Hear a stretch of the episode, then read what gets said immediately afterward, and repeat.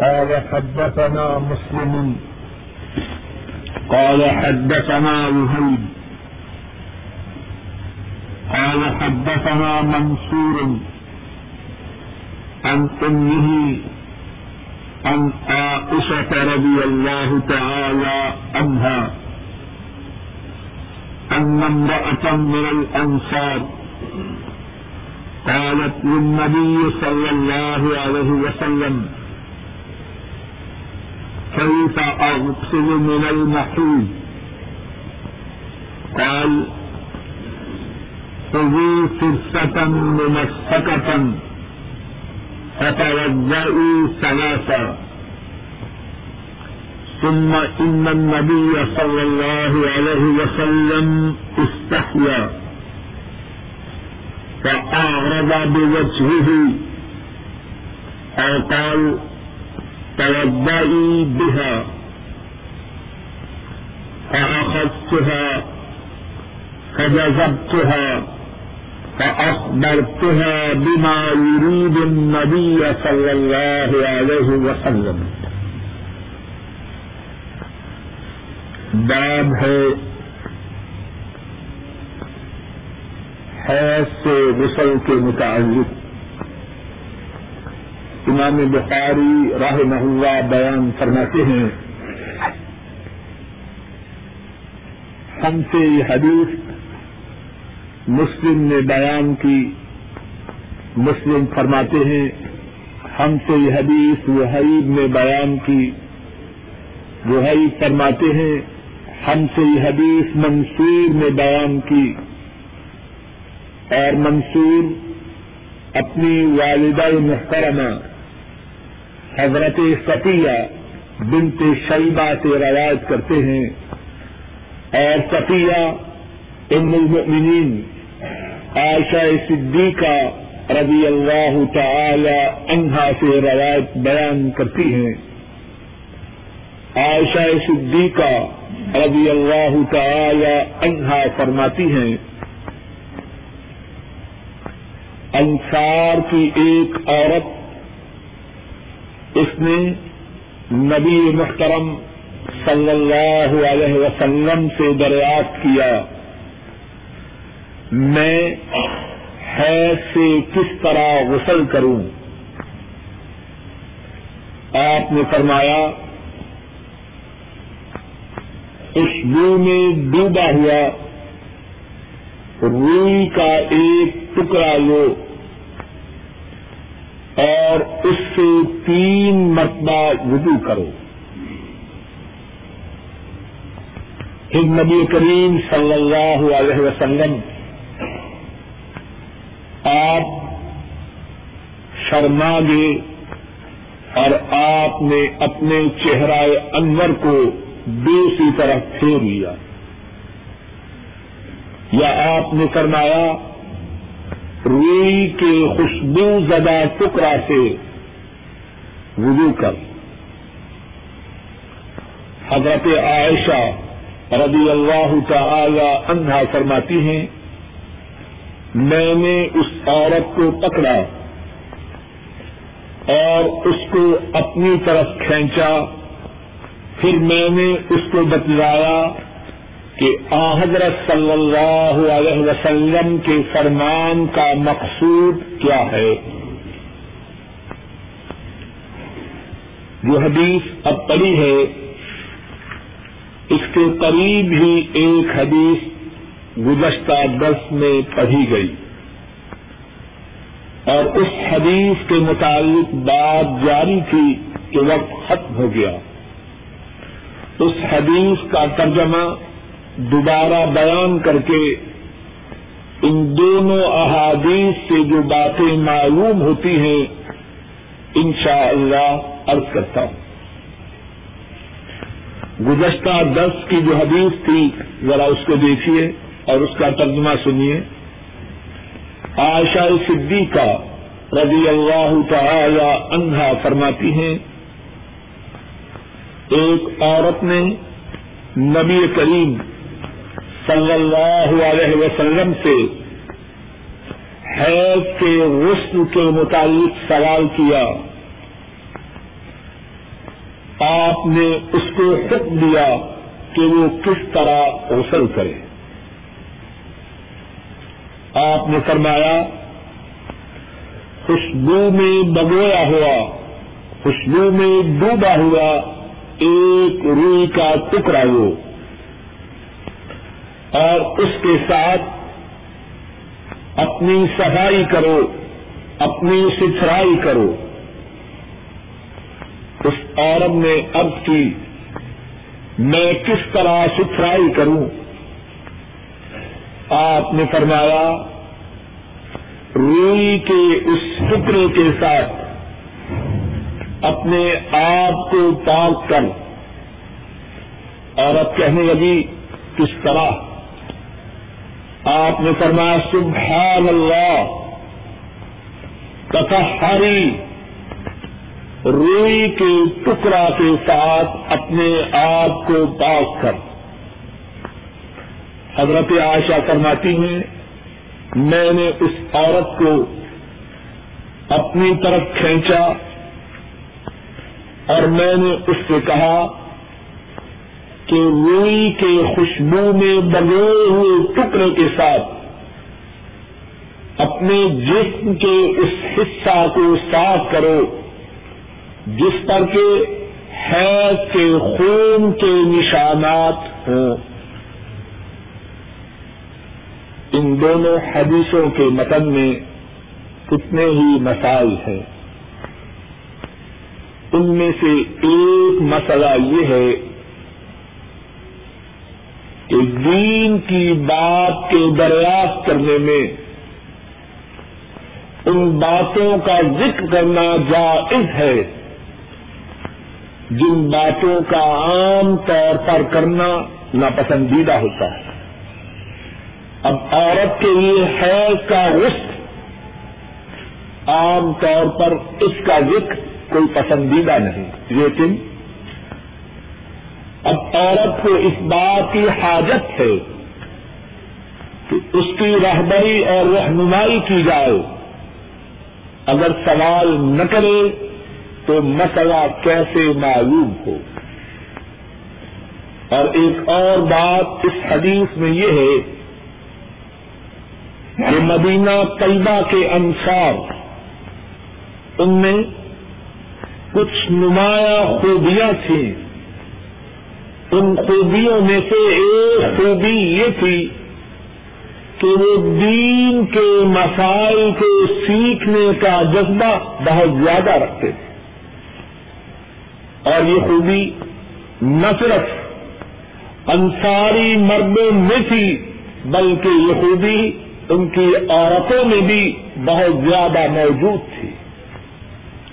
اب انصاری عورت اس بات کے متعلق سوال کر رہی ہے،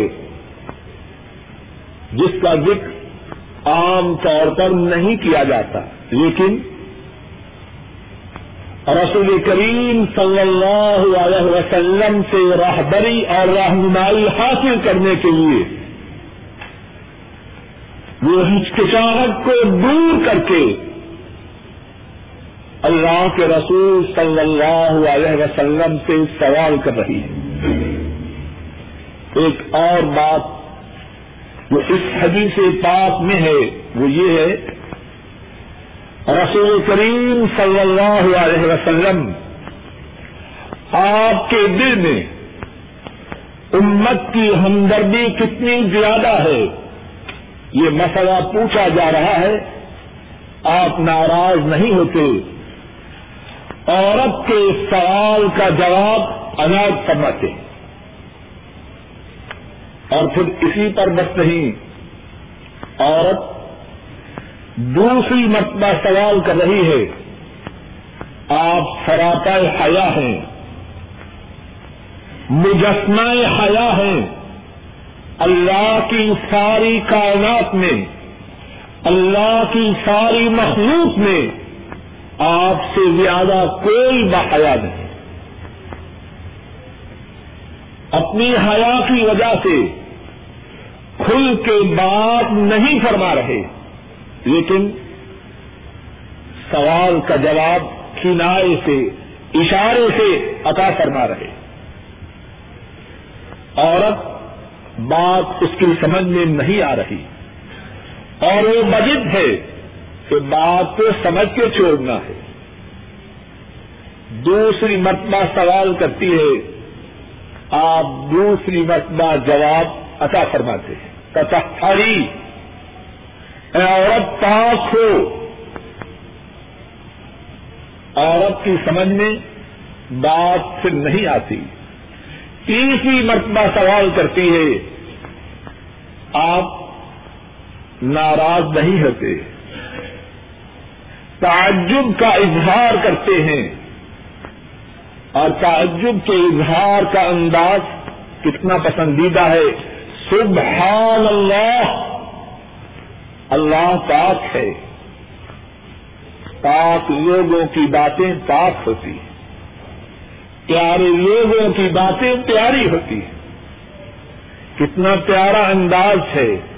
تیسری مرتبہ سوال ہے۔ عورت کو گالی نہیں دیتے، ڈانٹتے نہیں، سبحان اللہ کہہ کے اپنے تعجب کا اظہار کرتے ہیں۔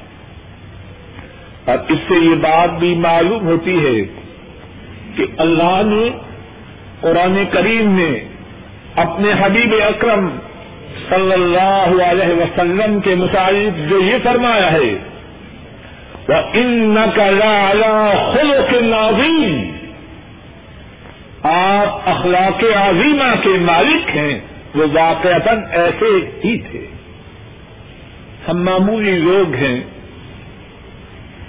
اپنے اپنے شعبہ میں، اگر کوئی ہم سے ایک سے دوسری مرتبہ پوچھے، تو کوشش کرتے ہیں۔ اور اگر کوشش نہیں کرتے، تو دل میں اتنا غصہ آتا ہے کہ اس کو اٹھا کے باہر پھینکتے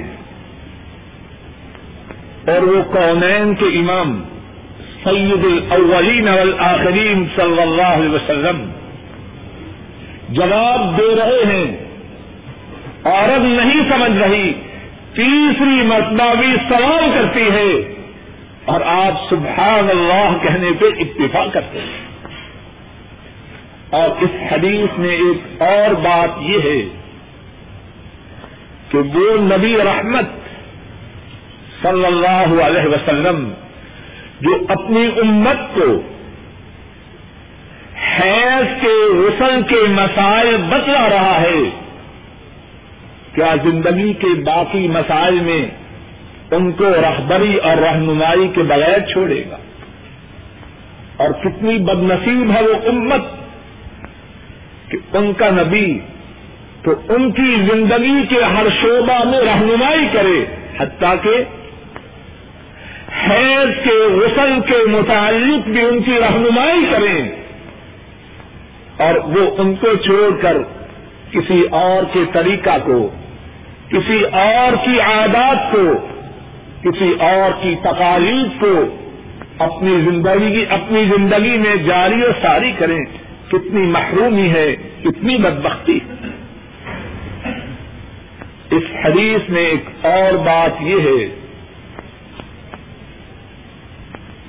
کہ آشا صدیقہ رضی اللہ تعالی عنہا اللہ نے ان کو کتنی سمجھ عطا فرمائی ہے۔ اور اپنے نبی صلی اللہ علیہ وسلم کا کتنا احترام ان کے سینہ میں رکھا ہے۔ اب اس گفتگو کو وہ سن رہی ہیں۔ اب چاہتی ہیں کہ اللہ کے رسول صلی اللہ علیہ وسلم جس بات میں پھنسے ہوئے ہیں، اس میں ان کے ساتھ تعاون کریں۔ اس عورت کو ایک طرف کھینچتی ہیں اور اس کو بتلاتی ہیں کہ آپ کے ارشاد کا مقصد کیا ہے۔ اور اس سے یہ بات بھی معلوم ہوتی ہے اگر کوئی سینئر موجود ہو، اس کا جونیئر سینئر کی موجودگی میں دین کی بات بتلا سکتا ہے۔ اب رسول کریم صلی اللہ علیہ وسلم، آپ کی عظمت، آپ کا مقام کتنا بلند ہے۔ عورت، آپ کی شرم و حیا کی وجہ سے آپ جو بات کی نائے اور اشارے میں فرما رہے ہیں، وہ سمجھ نہیں پا رہی۔ عائشہ صدیقہ، ان کا مقام و مرتبہ آپ سے بہت کم ہے۔ اب وہ بات سمجھا رہی ہے، تو کیا معلوم ہوا؟ اگر فاضل موجود ہو، زیادہ علم والا، زیادہ تقوی والا موجود ہو، اور اگر ضرورت ہو کہ جو اس سے کم درجہ کا ہے، علم میں تقوا میں، اگر ضرورت موجود ہو، وہ اپنے سے بڑے عالم کی موجودگی میں دین کی بات سمجھا سکتا ہے۔ اور وہ بات کیا تھی؟ اگرچہ شرم و حیا تو مانے ہیں، لیکن بات تو امت کے سامنے بیان ہونی ہے۔ وہ یہ ہے کہ جس مقام سے خون نکلتا ہے، جب عورت حیض کا غسل کرے، تو اس مقام پر خوشبو میں ڈوبی ہوئی۔ خوشبو میں ڈوبے ہوئے روئی کے ٹکڑا کو استعمال کرے تاکہ اس مقام سے امکانی حد تک بدبو ختم ہو جائے۔ ڈاکٹر صاحب بڑی تشات المرأة عند غسلها من المحيط. قال حدثنا موسى بن إسماعيل. قال حدثنا إبراهيم. قال حدثنا ابن شهاب. عن أروة أن عائشة رضي الله تعالى عنها قالت أهللت رسول الله صلى الله عليه وسلم في حجة الوداع. فكنت ممن تمتع ولم يسق الحج. فزعمت أنها حاضت ولم تدخر حتى دخلت ليلة عرفة. فقالت، يا رسول الله هذه ليلة عرفة وإنما كنت تمتعت بأمرة. فقال لها رسول الله صلى الله عليه وسلم، انقضي رأسك وامتشتي وأمسكي عن أمرتك. فقطعت. ففعلت. فلما قضيت الحج أمر عبد الرحمن ليلة الحسبة، فأعمرني من التنعيم. مكان أمرة التي نسقت باب ہے کہ عورت حیض کا غسل کرتے وقت اپنے سر کے بالوں میں کنگی کرے۔ امام بخاری رحمہ اللہ فرماتے ہیں، ہم سے یہ حدیث موسا بن اسماعیل نے بیان کی۔ اور موسا فرماتے ہیں، ہم سے یہ حدیث ابراہیم نے بیان کی۔ اور ابراہیم فرماتے ہیں، ہم سے یہ حدیث ابن شہاب نے بیان کی۔ ابن شہاب حضرت عروا سے یہ حدیث روایت کرتے ہیں اور حضرت عروا اپنی خالہ محترمہ حضرت عائشہ رضی اللہ تعالی عنہا سے اس حدیث کو بیان کرتے حضرت عائشہ رضی اللہ تعالی عنہا فرماتی ہیں حجت الوداع میں، شاید اوپر آواز نہیں جا رہی، تو بچہ ہے۔ ہم سے یہ حدیث موسا بن اسماعیل نے بیان کی۔ موسا فرماتے ہیں، ہم سے یہ حدیث ابراہیم نے بیان کی۔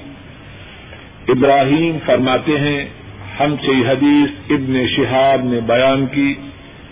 ابن شہاب حضرت عروا سے اور حضرت عروا اپنی خالہ محترمہ عائشہ صدیقہ رضی اللہ تعالی عنہا سے رواج کرتے ہیں۔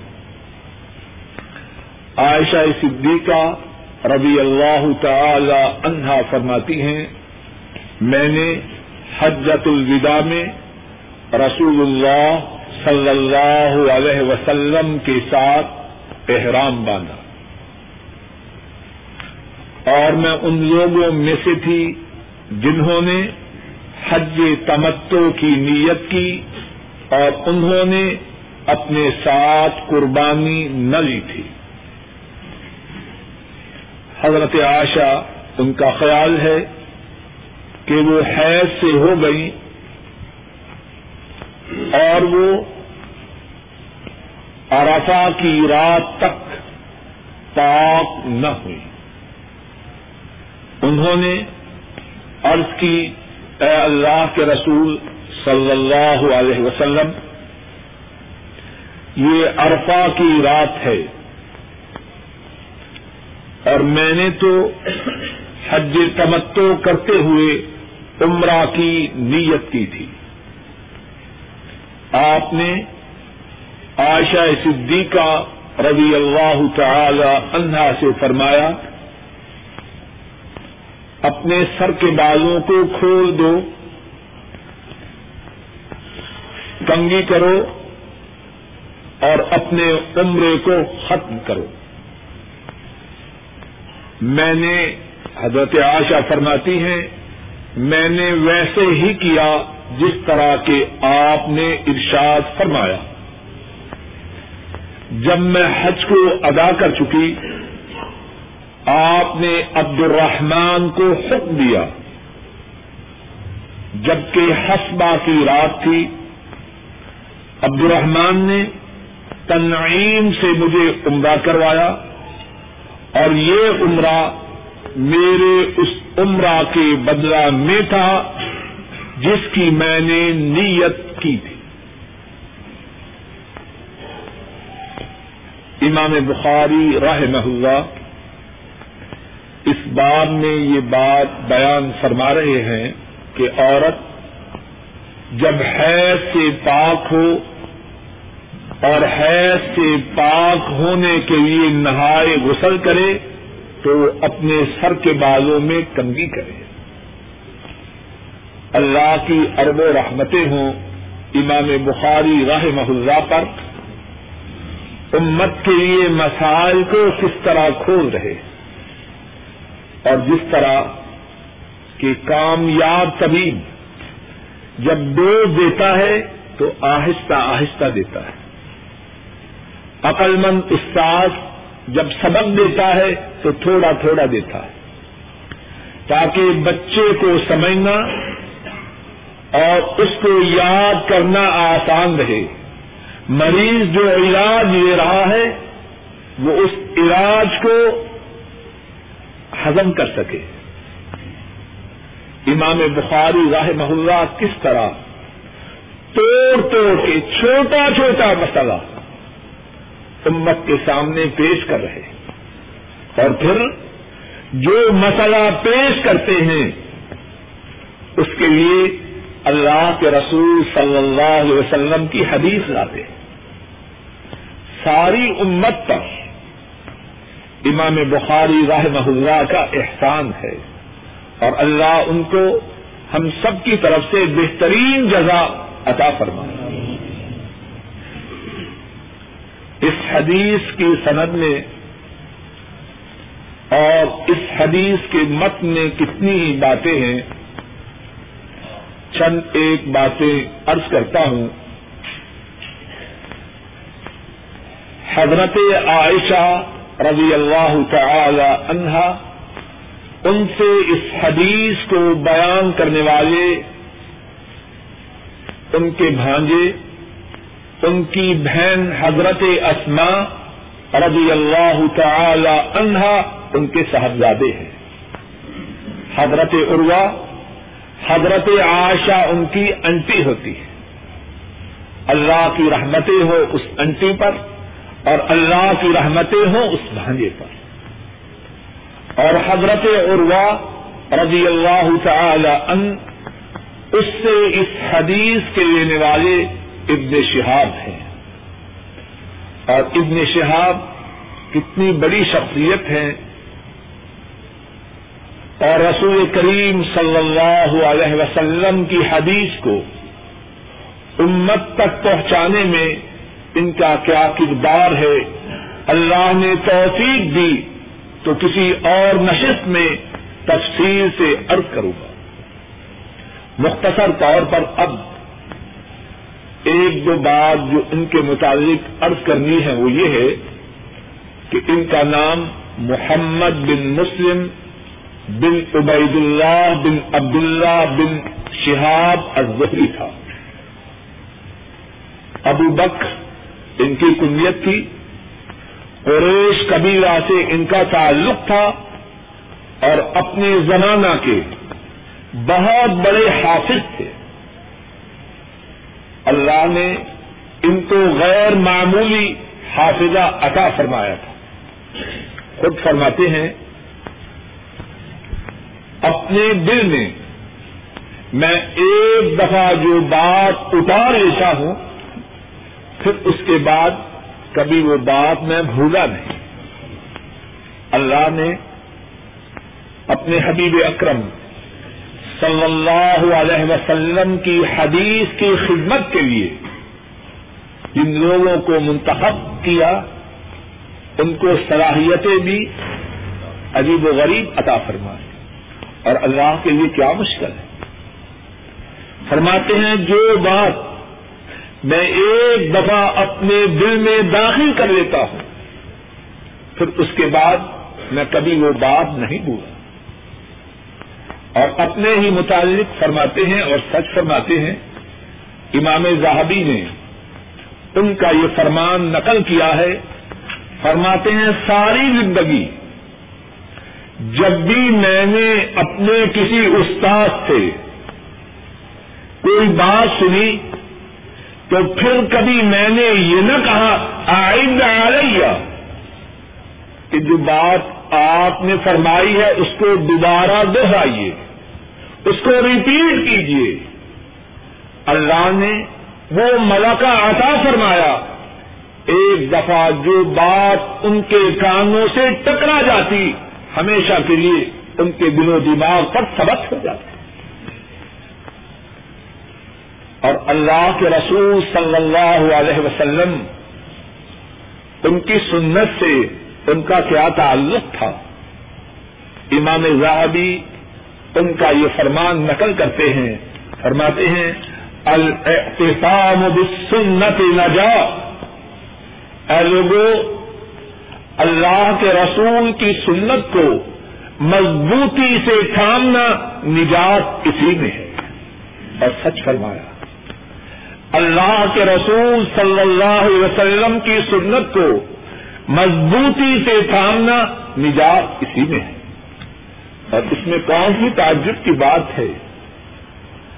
اللہ کے رسول کی جو سنت ہے، وہ اللہ کے رسول نے اس کے حکم سے بیان کی ہے۔ اللہ کے حکم سے بیان کی ہے۔ اگر اللہ کے حکم سے بیان کردہ بات میں اللہ کی مخلوق کی نجات نہ ہو، تو کس میں نجات ہو؟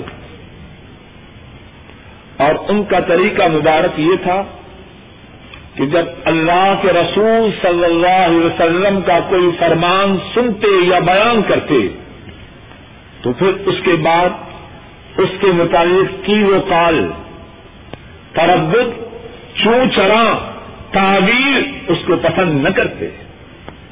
ان کا مسلک، ان کا طرز عمل، ان کا شیوا یہ تھا، مدینے والے نے جو فرمایا، اس کے سامنے سر تسلیم حق۔ ایک مرتبہ انہوں نے یہ حدیث بیان کی، لا یزنی الزانی حین یزنی وهو مؤمن۔ کہ جب بدکاری کرنے والا بدکاری کرتا ہے تو وہ ایماندار نہیں رہتا۔ اگر اس کے سینے میں اس وقت ایمان ہوتا تو بدکاری کے قریب نہ پھٹکتا۔ ایک سوال کرنے والا سوال کرتا ہے، اے حضرت یہ کیسے؟ بعض لوگ اچھے خاصے اس بیماری میں مبتلا ہوتے ہیں۔ سوال کرنے والا سوال کرتا ہے یہ کیسے؟ کتنا پیارا جواب دیتے ہیں۔ من اللہ القول وعلى الرسول التبلیغ وعلينا التسلیم۔ سوال کرنے والے بات کو سمجھ۔ فرمان ہے اللہ کا۔ بیان ہے مصطفیٰ کا، صلی اللہ علیہ وسلم۔ اب ہمارے لیے کیا ہے؟ سر تسلیم ہم ہیں اللہ کے سر، اس کے سامنے اپنے سروں کو جھکانے کے لیے کافی۔ یہی ابن شہاب اس حدیث کے راویوں میں سے ایک ہیں۔ اور اس حدیث میں جو باتیں ہیں ان کو تفصیل سے بیان کرنے سے پہلے اس حدیث کا جو مختصر پس منظر اور خلاصہ ہے، وہ سن لیجیے رسول رحمت صلی اللہ علیہ وسلم ہجرت کے دسویں سال حج کے ارادہ سے مدینہ طیبہ سے نکلتے ہیں۔ اور آپ کا مدینہ طیبہ سے نکلنا پچیس دلقادہ کو تھا کتنے مسلمان مرد اور کتنی مسلمان عورتیں اس مبارک و مقدس قافلہ میں شریک تھے۔ انہی مبارک و مقدس لوگوں میں سے ام المؤمنین عائشہ صدیقہ رضی اللہ تعالی عنہا بھی تھی اب کافلا چلتا ہے چلتے چلتے چار ذوالحجہ کو یا پانچ ذوالحجہ کو مکہ مکرمہ پہنچتے ہیں۔ چار ذوالحجہ کو یا پانچ ذوالحجہ کو مکہ مکرمہ پہنچتے ہیں۔ اللہ کی حکمت حضرت عائشہ صدیقہ رضی اللہ تعالی عنہا جنہوں نے عمرہ کی نیت کی ہے کہ پہلے عمرہ کروں گی، پھر اس کے بعد حج کروں گی۔ اللہ کا حکم کہ وہ ماہواری سے ہو گئی۔ ان کو حیض آیا۔ اور پہلے ہم پڑھ چکے ہیں، انہوں نے رونا شروع کر دیا۔ حضرت صلی اللہ علیہ وسلم تشریف لائے۔ رونے کا سبب دریافت کیا، عرض کی، کیا کروں؟ عمرہ کی غرض سے اور پھر اس کے بعد حج کی نیت سے آئی تھی۔ اب کیسے کروں؟ اور یہ واقعہ قدر تفصیل سے واقعہ کا یہ حصہ گزر چکا ہے۔ اب اس حدیث میں جو واقعہ ہے، اب ارفا کی رات ہے۔ ارفا یوم ارفا ذوالحجہ کی آٹھ تاریخ کو ہوتا ہے، جس دن کو کہ کہتے ہیں حج ہوتا ہے۔ اس سے پہلے جو رات ہے، اس کو ارفا کی رات کہتے ہیں۔ اب جو رات کا وقت ہے، یہ رات جمعہ کی ہے، یا ہفتہ کی ہے۔ عربی میں رات پہلے دن بعد ہے۔ آج کی جو رات ہے، اس کو لیلا تو سب کہتے ہیں، ہفتہ کی رات ہے۔ تو ارفا کی جو رات تھی، تب تک عائشہ صدیقہ رضی اللہ تعالی عنہا اپنے حیض سے پاک نہ ہو پائی تھی۔ اب سوال ہے، اے اللہ کے رسول کیا کروں؟ ارافا کا دن آ پہنچا۔ آپ نے فرمایا اپنے سر کے بالوں کو کھولو کنگی کرو اور اپنے عمرہ کو ختم کرو۔ حضرت آشا رضی اللہ تعالی عنہا انہوں نے ایسے ہی کیا۔ اور اس کے بعد حج کی نیت کی۔ جب حج سے فارغ ہوئی، آ حضرت صلی اللہ علیہ وسلم نے واپسی کا ارادہ فرمایا۔ حضرت عائشہ رضی اللہ تعالی عنہا عرض کرنے لگی، آپ لوگوں نے تو ایک ایک عمرہ اور ایک ایک حج کیا ہے اور میں نے صرف حج کیا ہے۔ یہ سودا میرے وارے میں نہیں۔ آپ عمرہ بھی کریں، حج بھی کریں اور میں صرف حج کروں۔ آپ نے حضرت عائشہ رضی اللہ تعالی عنہا ان کے بھائی عبد الرحمان ان کو حکم دیا، جاؤ، اپنی بہن کو عمرہ کروا لا حضرت عبد الرحمان رضی اللہ تعالی عنہا تنعیم کی طرف اپنی بہن حضرت عائشہ کو لے گئے۔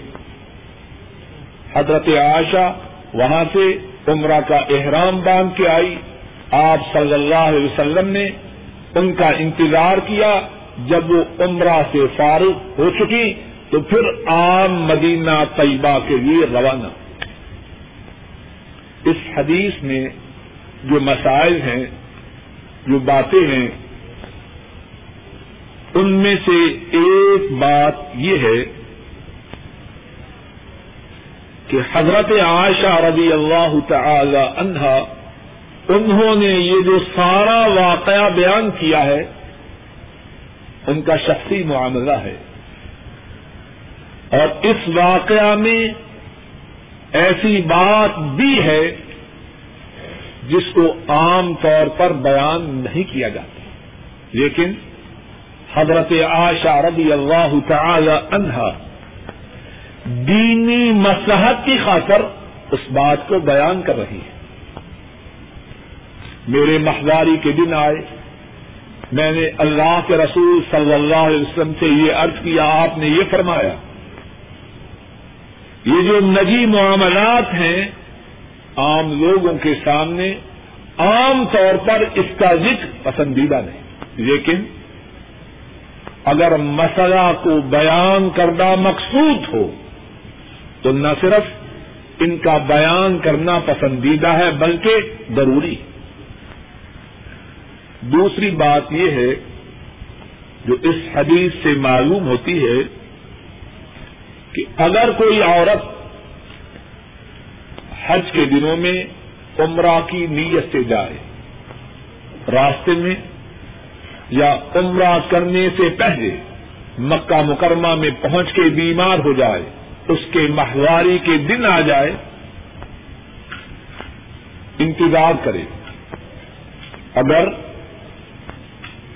اسے حج سے پہلے پاک ہونے کا اور عمرہ کرنے کا موقع مل جائے تو بہتر، وگرنہ حج کی نیت کرے اور حج کے جو ارکان ہیں ان کو پورا کرے۔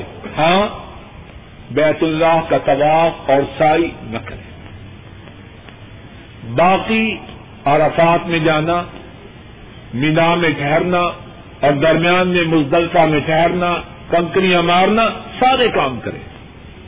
اور جب پاک ہو جائے اپنے حج کے اس حصہ کو بیت اللہ کا طواف اور سائی وہ دونوں کام کرے اور پھر اس کے بعد اسے اجازت ہے کہ جس طرح حضرت عائشہ رضی اللہ تعالی عنہا نے تنعیم جا کر عمرہ کا احرام باندھا، وہ بھی عمرہ کا احرام باندھ کر مکہ میں آئے اور اپنے عمرہ کو پورا کرے یہاں ایک اور بات یہ ہے کہ ہمارے بہت سے ساتھی مکہ مکرمہ میں جا کے عمرہ کرتے ہیں۔ پھر اس کے بعد تنعیم جاتے ہیں۔ وہاں سے عمرہ لے کے آتے ہیں۔ مسئلہ کو ذرا سمجھ لیجیے یہ واقعہ یہ واقعہ کس کے لیے ہے؟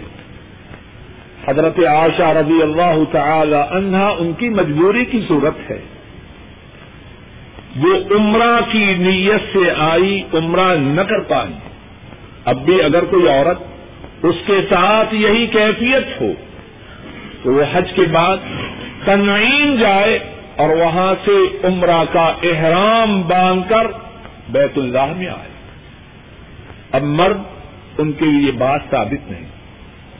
رسول کریم صلی اللہ علیہ وسلم آپ سے زیادہ اجر و ثواب کو حاصل کرنے کا شوق رکھنے والا کون تھا؟ آپ نے وہاں پہنچ کر دوبارہ عمرہ نہیں کیا۔ آپ کے صحابہ میں سے کسی کے متعلق یہ بات ثابت نہیں کہ انہوں نے مکہ مکرمہ میں پہنچ کر ایک عمرہ کرنے کے بعد دوسرا یا تیسرا عمرہ کیا۔ اور حتیٰ کہ حضرت عبد الرحمان رضی اللہ تعالی ان جو اپنی ہمشیرہ محترمہ کے ساتھ تنعیم جا رہے ہیں، ان کا عمرہ کرنا بھی ثابت نہیں۔ ذرا بات سمجھنے کی ہے۔ عبد الرحمان کیا اجر و ثواب کے حاصل کرنے میں کوتا ہی کرنے والے تھے؟ ان کا عمرہ بھی ثابت نہیں اپنی بہن کو ان کا عمرہ کروانا ثابت ہے۔ آپ کے سامنے بخاری شریف کی حدیث ہے۔ لیکن انہوں نے عمرہ نہیں کیا۔ بات کا خلاصہ کیا ہوا اس کا کہ جس طرح رسول کریم صلی اللہ علیہ وسلم نے کیا، آپ کے صحابہ نے کیا، اسی طرح کرنا چاہے۔ اور ویسے بھی جو لوگ بار بار عمرہ کے لیے آتے ہیں عمرہ کی جو لذت ہے، غالباً اس سے محروم ہو جاتے ہیں۔ اصل بات کوئی فاصلہ طے کرنا تو نہیں۔ اصل بات خوشی و خدو ہے، توجہ ہے، دیہان ہے، اللہ سے سوال کرنا ہے۔ اللہ کے روبرو اپنی فریادوں کو پیش کرنا ہے۔ اللہ سے اپنی باتوں کو پورا کروانا ہے۔ اب یہ بچارے آنے اور جانے میں پھنسے ہوئے ہیں۔ کوئی چھوٹا عمرہ کر رہا ہے، کوئی بڑا عمرہ کر رہا ہے۔ اور یہ نام بھی کتاب و سنت میں کہیں نہیں۔ یہ یا ٹیکسی ڈرائیوروں نے نام رکھے ہیں یا ہمارے پاکستانی، ہندوستانی اور بنگلہ دیشی حاجیوں نے رکھے ہیں۔ ایک اور بات یہ ہے کہ تنعیم جانے کا کیا مقصد؟ تنعیم جانے کا کیا مقصد؟ وہ یہ ہے کہ عمرہ کے دوران حدود حرم سے باہر نکلنا ضروری ہے۔ حرم کی حدود ہیں چاروں طرف۔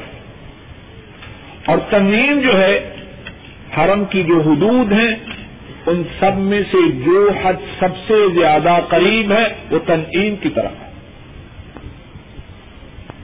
اس لیے حضرت صلی اللہ علیہ وسلم نے حضرت آشا کو تنعیم بھیجا۔ ایک اور بات اس حدیث میں یہ ہے حضرت صلی اللہ علیہ وسلم، آپ کا اپنی گھر والوں سے تعلق کیسے ہے؟ اس بات کو بھی ذرا توجہ سے سنیے۔ حضرت صلی اللہ علیہ وسلم، آپ کا اپنی زوجہ محترمہ عائشہ سے تعلق کیسے ہے؟ آپ فرما رہے ہیں، چلو تمہارا حج ہو گیا، ہمارے ساتھ چلو۔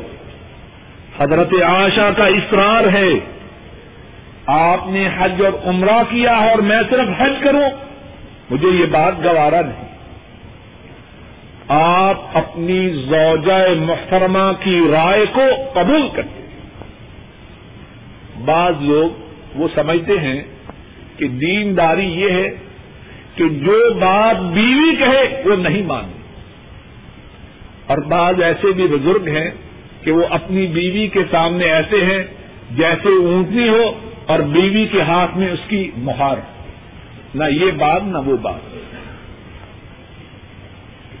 جن باتوں میں شریعت کی مخالفت نہ ہو اور انسان کے وسائل اس کی اجازت دے، ان باتوں میں بیوی کی بات کا ماننا حضرت صلی اللہ علیہ وسلم کی سنت سے ثابت ہے۔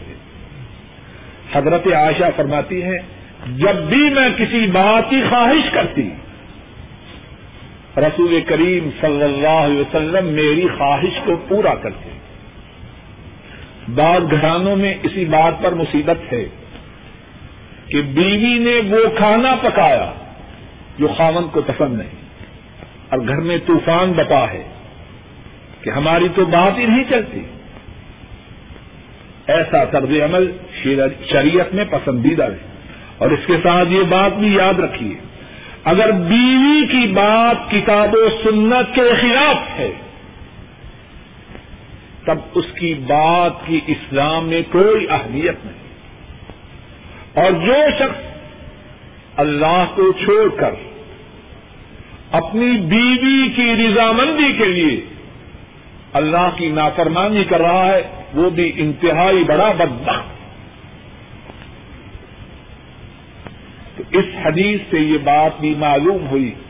رسول کریم صلی اللہ علیہ وسلم، آپ اپنی زوجہ محترمہ عائشہ صدیقہ رضی اللہ تعالی عنہا ان کے جذبات کا کتنا خیال رکھتے ہیں۔ ایک اور بات ہے کہ تنعیم کی طرف بھیجا تو تنہا بھیجا۔ وہ زمانہ تمام زمانوں سے زیادہ اعلی۔ اور اس زمانے کے لوگ تمام زمانے کے لوگوں سے آگا اور وہ سرزمین جس پہ حضرت عائشہ اس وقت چل رہی ہے اللہ کو کائنات کی تمام زمینوں سے زیادہ پیاری۔ لیکن کیا حضرت عائشہ تنہا گئی؟ اللہ کیا؟ ایک سوال یہ ہے کہ حضرت عبد الرحمان رضی اللہ تعالی ان انہوں نے اپنی ہمشیرہ محترمہ حضرت عائشہ رضی اللہ تعالی عنہا کے ساتھ عمرہ کیا تھا جس طرح کے درس میں بات عرض کی ہے، میرے محدود علم کے مطابق ان کا عمرہ کرنا ثابت نہیں۔ عمرہ حضرت عائشہ صدیقہ رضی اللہ تعالی عنہا ہی نے کیا۔ اگر کسی شخص کو اس بارے میں کچھ معلومات ہوں تو وہ براہ کرم اطلاع دے۔ ایک سوال یہ ہے،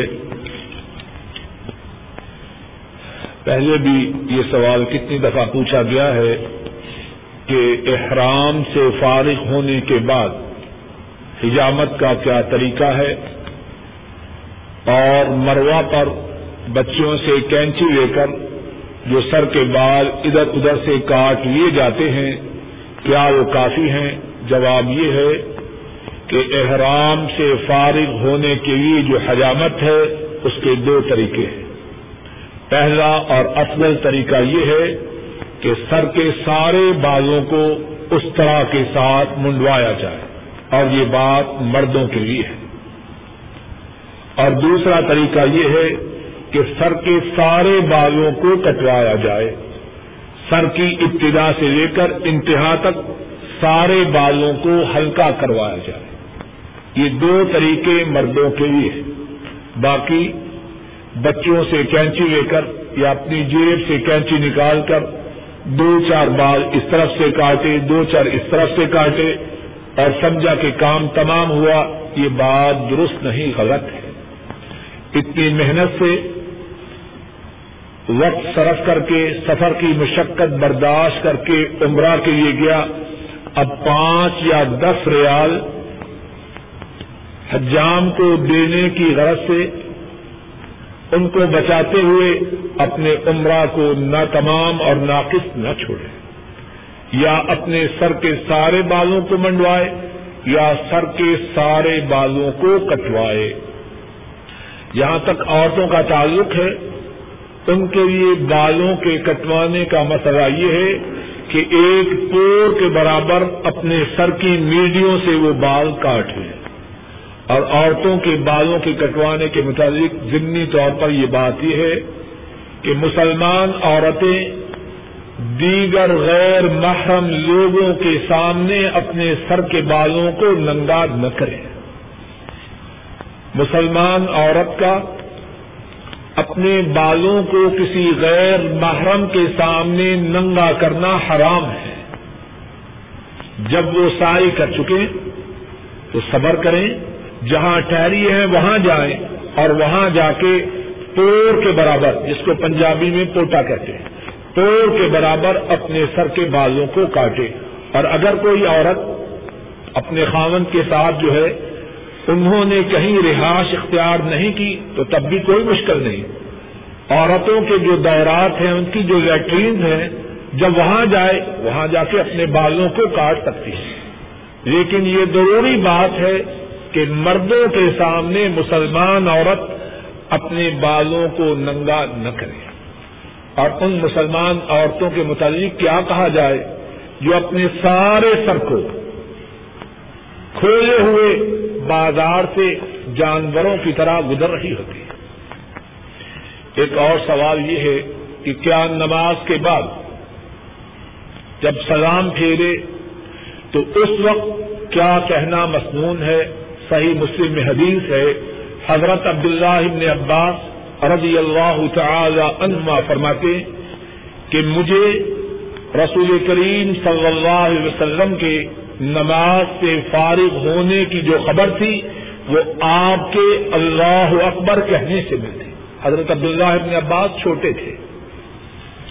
تو وہ جماعت میں شریک نہ ہوتے، تو فرماتے میں دور ہوتا تو جب آپ نماز سے فارغ ہونے کے بعد اللہ اکبر فرماتے تو مجھے پتا چل جاتا کہ اب نماز ختم ہو چکی ہے۔ تو بات کا خلاصہ یہ ہے، نماز کے بعد جو مصنون اذکار ہیں، آپ کی سنت مبارکہ سے ثابت شدہ اذکار ہیں، وہ کتنے ہی ہیں؟ ان میں سے ایک یہ ہے کہ نماز سے فارغ ہوتے ہی کہا جائے اللہ اکبر اور اس کے بعد تین مرتبہ استغفر اللہ استغفر اللہ استغفر اللہ کہا جائے۔ ایک اور سوال یہ ہے اور یہ جو اللہ اکبر کہنے کی حدیث ہے، اللہ تعالیٰ چپتائی صاحب کو جزائے خیر دے۔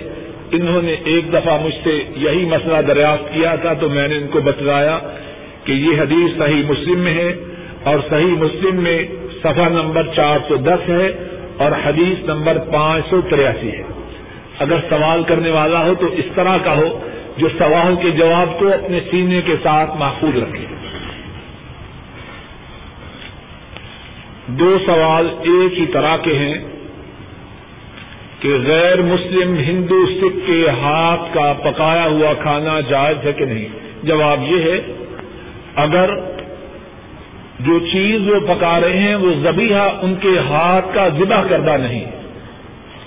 اور نجاست اور ناپاکی کا خدشہ نہیں، تو ان دو باتوں کی کو پیش نظر رکھتے ہوئے ان کے ہاتھ کا پکایا ہوا کھانا جائز ہے۔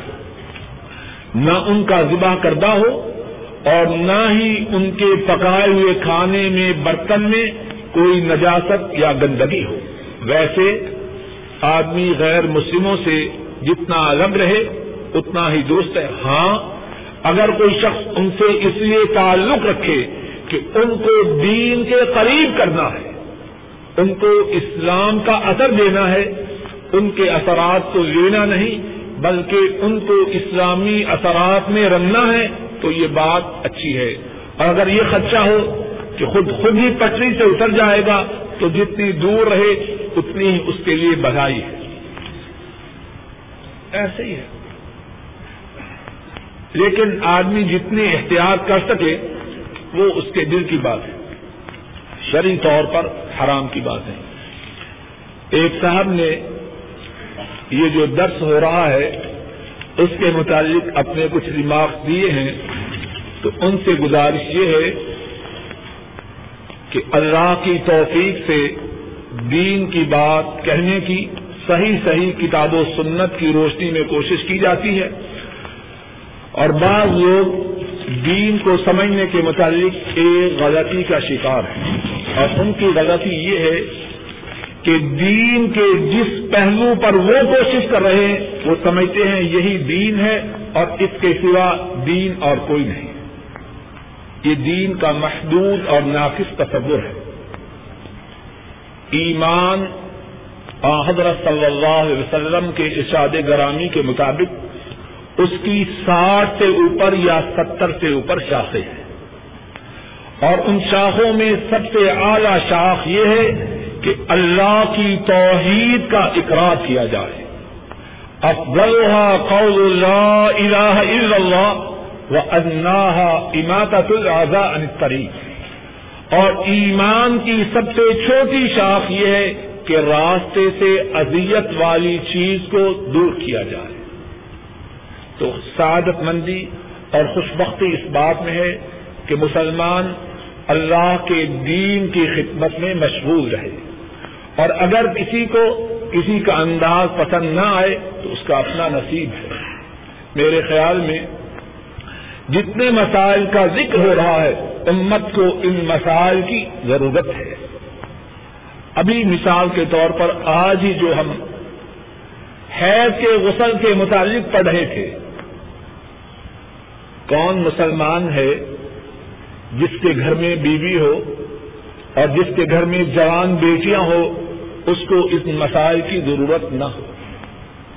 اور سچی بات ہے، یہ سوال کرنے والا بھی اور باقی ساتھی بھی اپنے گریبان میں جھانک کے دیکھے کتنے مسلمان گھرانے ایسے ہیں، ان کو ان مسائل کی کوئی خبر نہیں۔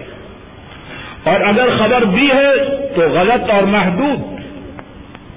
کتنی سعادت ہے اللہ کے فضل و کرم سے کہ براہ راست اللہ کے رسول صلی اللہ علیہ وسلم کے فرمائے ہوئے ارشادات کو بیان کیا جا رہا ہے اور سنا جا رہا ہے۔ درمیان میں کوئی اچر پچر اپنی بات نہیں۔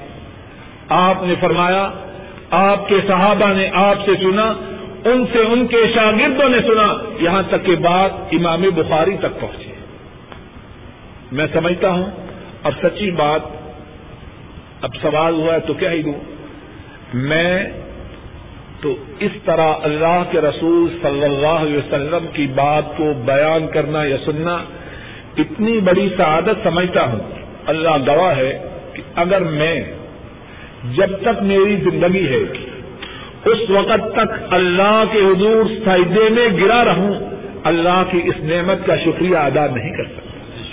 ذرا غور تو کیجیے کتنی بڑی سعادت ہے کتنے لوگ ایسے ہیں ان کی تعلیم ہم سے زیادہ ہے، ان کی عقل ہم سے زیادہ ہے، ان کے پاس مال و دولت ہم سے زیادہ ہے، ان کے وسائل ہم سے زیادہ ہیں، وہ اس نعمت سے محروم ہے یہ تو وہ نعمت ہے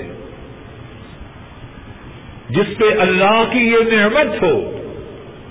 اس نعمت کے شکریہ کے لیے اگر وہ قیامت تک اپنی زندگی تک بھی نہیں، قیامت تک۔ اللہ کے حضور سربسجود رہے تو اللہ کی اس نعمت کا شکریہ ادا نہیں کر سکتے۔ اور اگر کسی کی سمجھ میں بات نہ آئے تو ہم اس سے کچھ نہیں کہہ سکتے۔ ایک اور سوال یہ ہے کہ ایک عورت وہ عمرہ کے لیے آئی اور اس نے محرم کے بغیر حج کیا۔ محرم کے بغیر عمرہ کیا، اس کا عمرہ قبول ہے کہ نہیں؟ جواب یہ ہے، اللہ سے اپنے گناہوں کی معافی کا سوال کرے اور اللہ سے اور اللہ سے دعا کرے کہ اللہ اس کے عمرہ کو قبول کرے۔ ہم بھی اللہ سے دعا کرتے ہیں، اللہ اس کے گناہ کو معاف کرے اور اس کے عمرہ کو قبول کرے۔ پردہ کے مطابق کا کیا حکم؟ عورتوں کے چہرے کے پردہ کے مطابق اسلام کا حکم یہ ہے کہ مسلمان عورت کے لیے چہرے کا پردہ لازم اور ضروری ہے۔ اس کی دلیل کیا ہے؟ قرآن و سنت میں اس کی بہت زیادہ دلیل آئی ہے۔ ایک دو مختصر کے انداز میں عرض کرتا ہوں۔ ویسے اس موضوع پر تفصیل گفتگو ہوئی ہے اور اس بارے میں جو گفتگو ہوئی ہے وہ کیسٹوں میں موجود ہے۔ قرآن کریم میں جب مسلمان عورتوں کے لیے پردے کا حکم آیا، تو مسلمان عورتوں نے اس حکم کی تعمیر کیسے کی؟ صحیح بخاری میں ہے کہ مسلمان عورتیں پردے کی آیات کے اترنے کے بعد جب اپنے گھروں سے نکلی تو انہوں نے اپنے چہروں کو ڈھانپ لیا تھا۔ مسلمان عورتیں جب اپنے گھروں سے نکلی تو انہوں نے اپنے چہروں کو ڈھانپ لیا تھا۔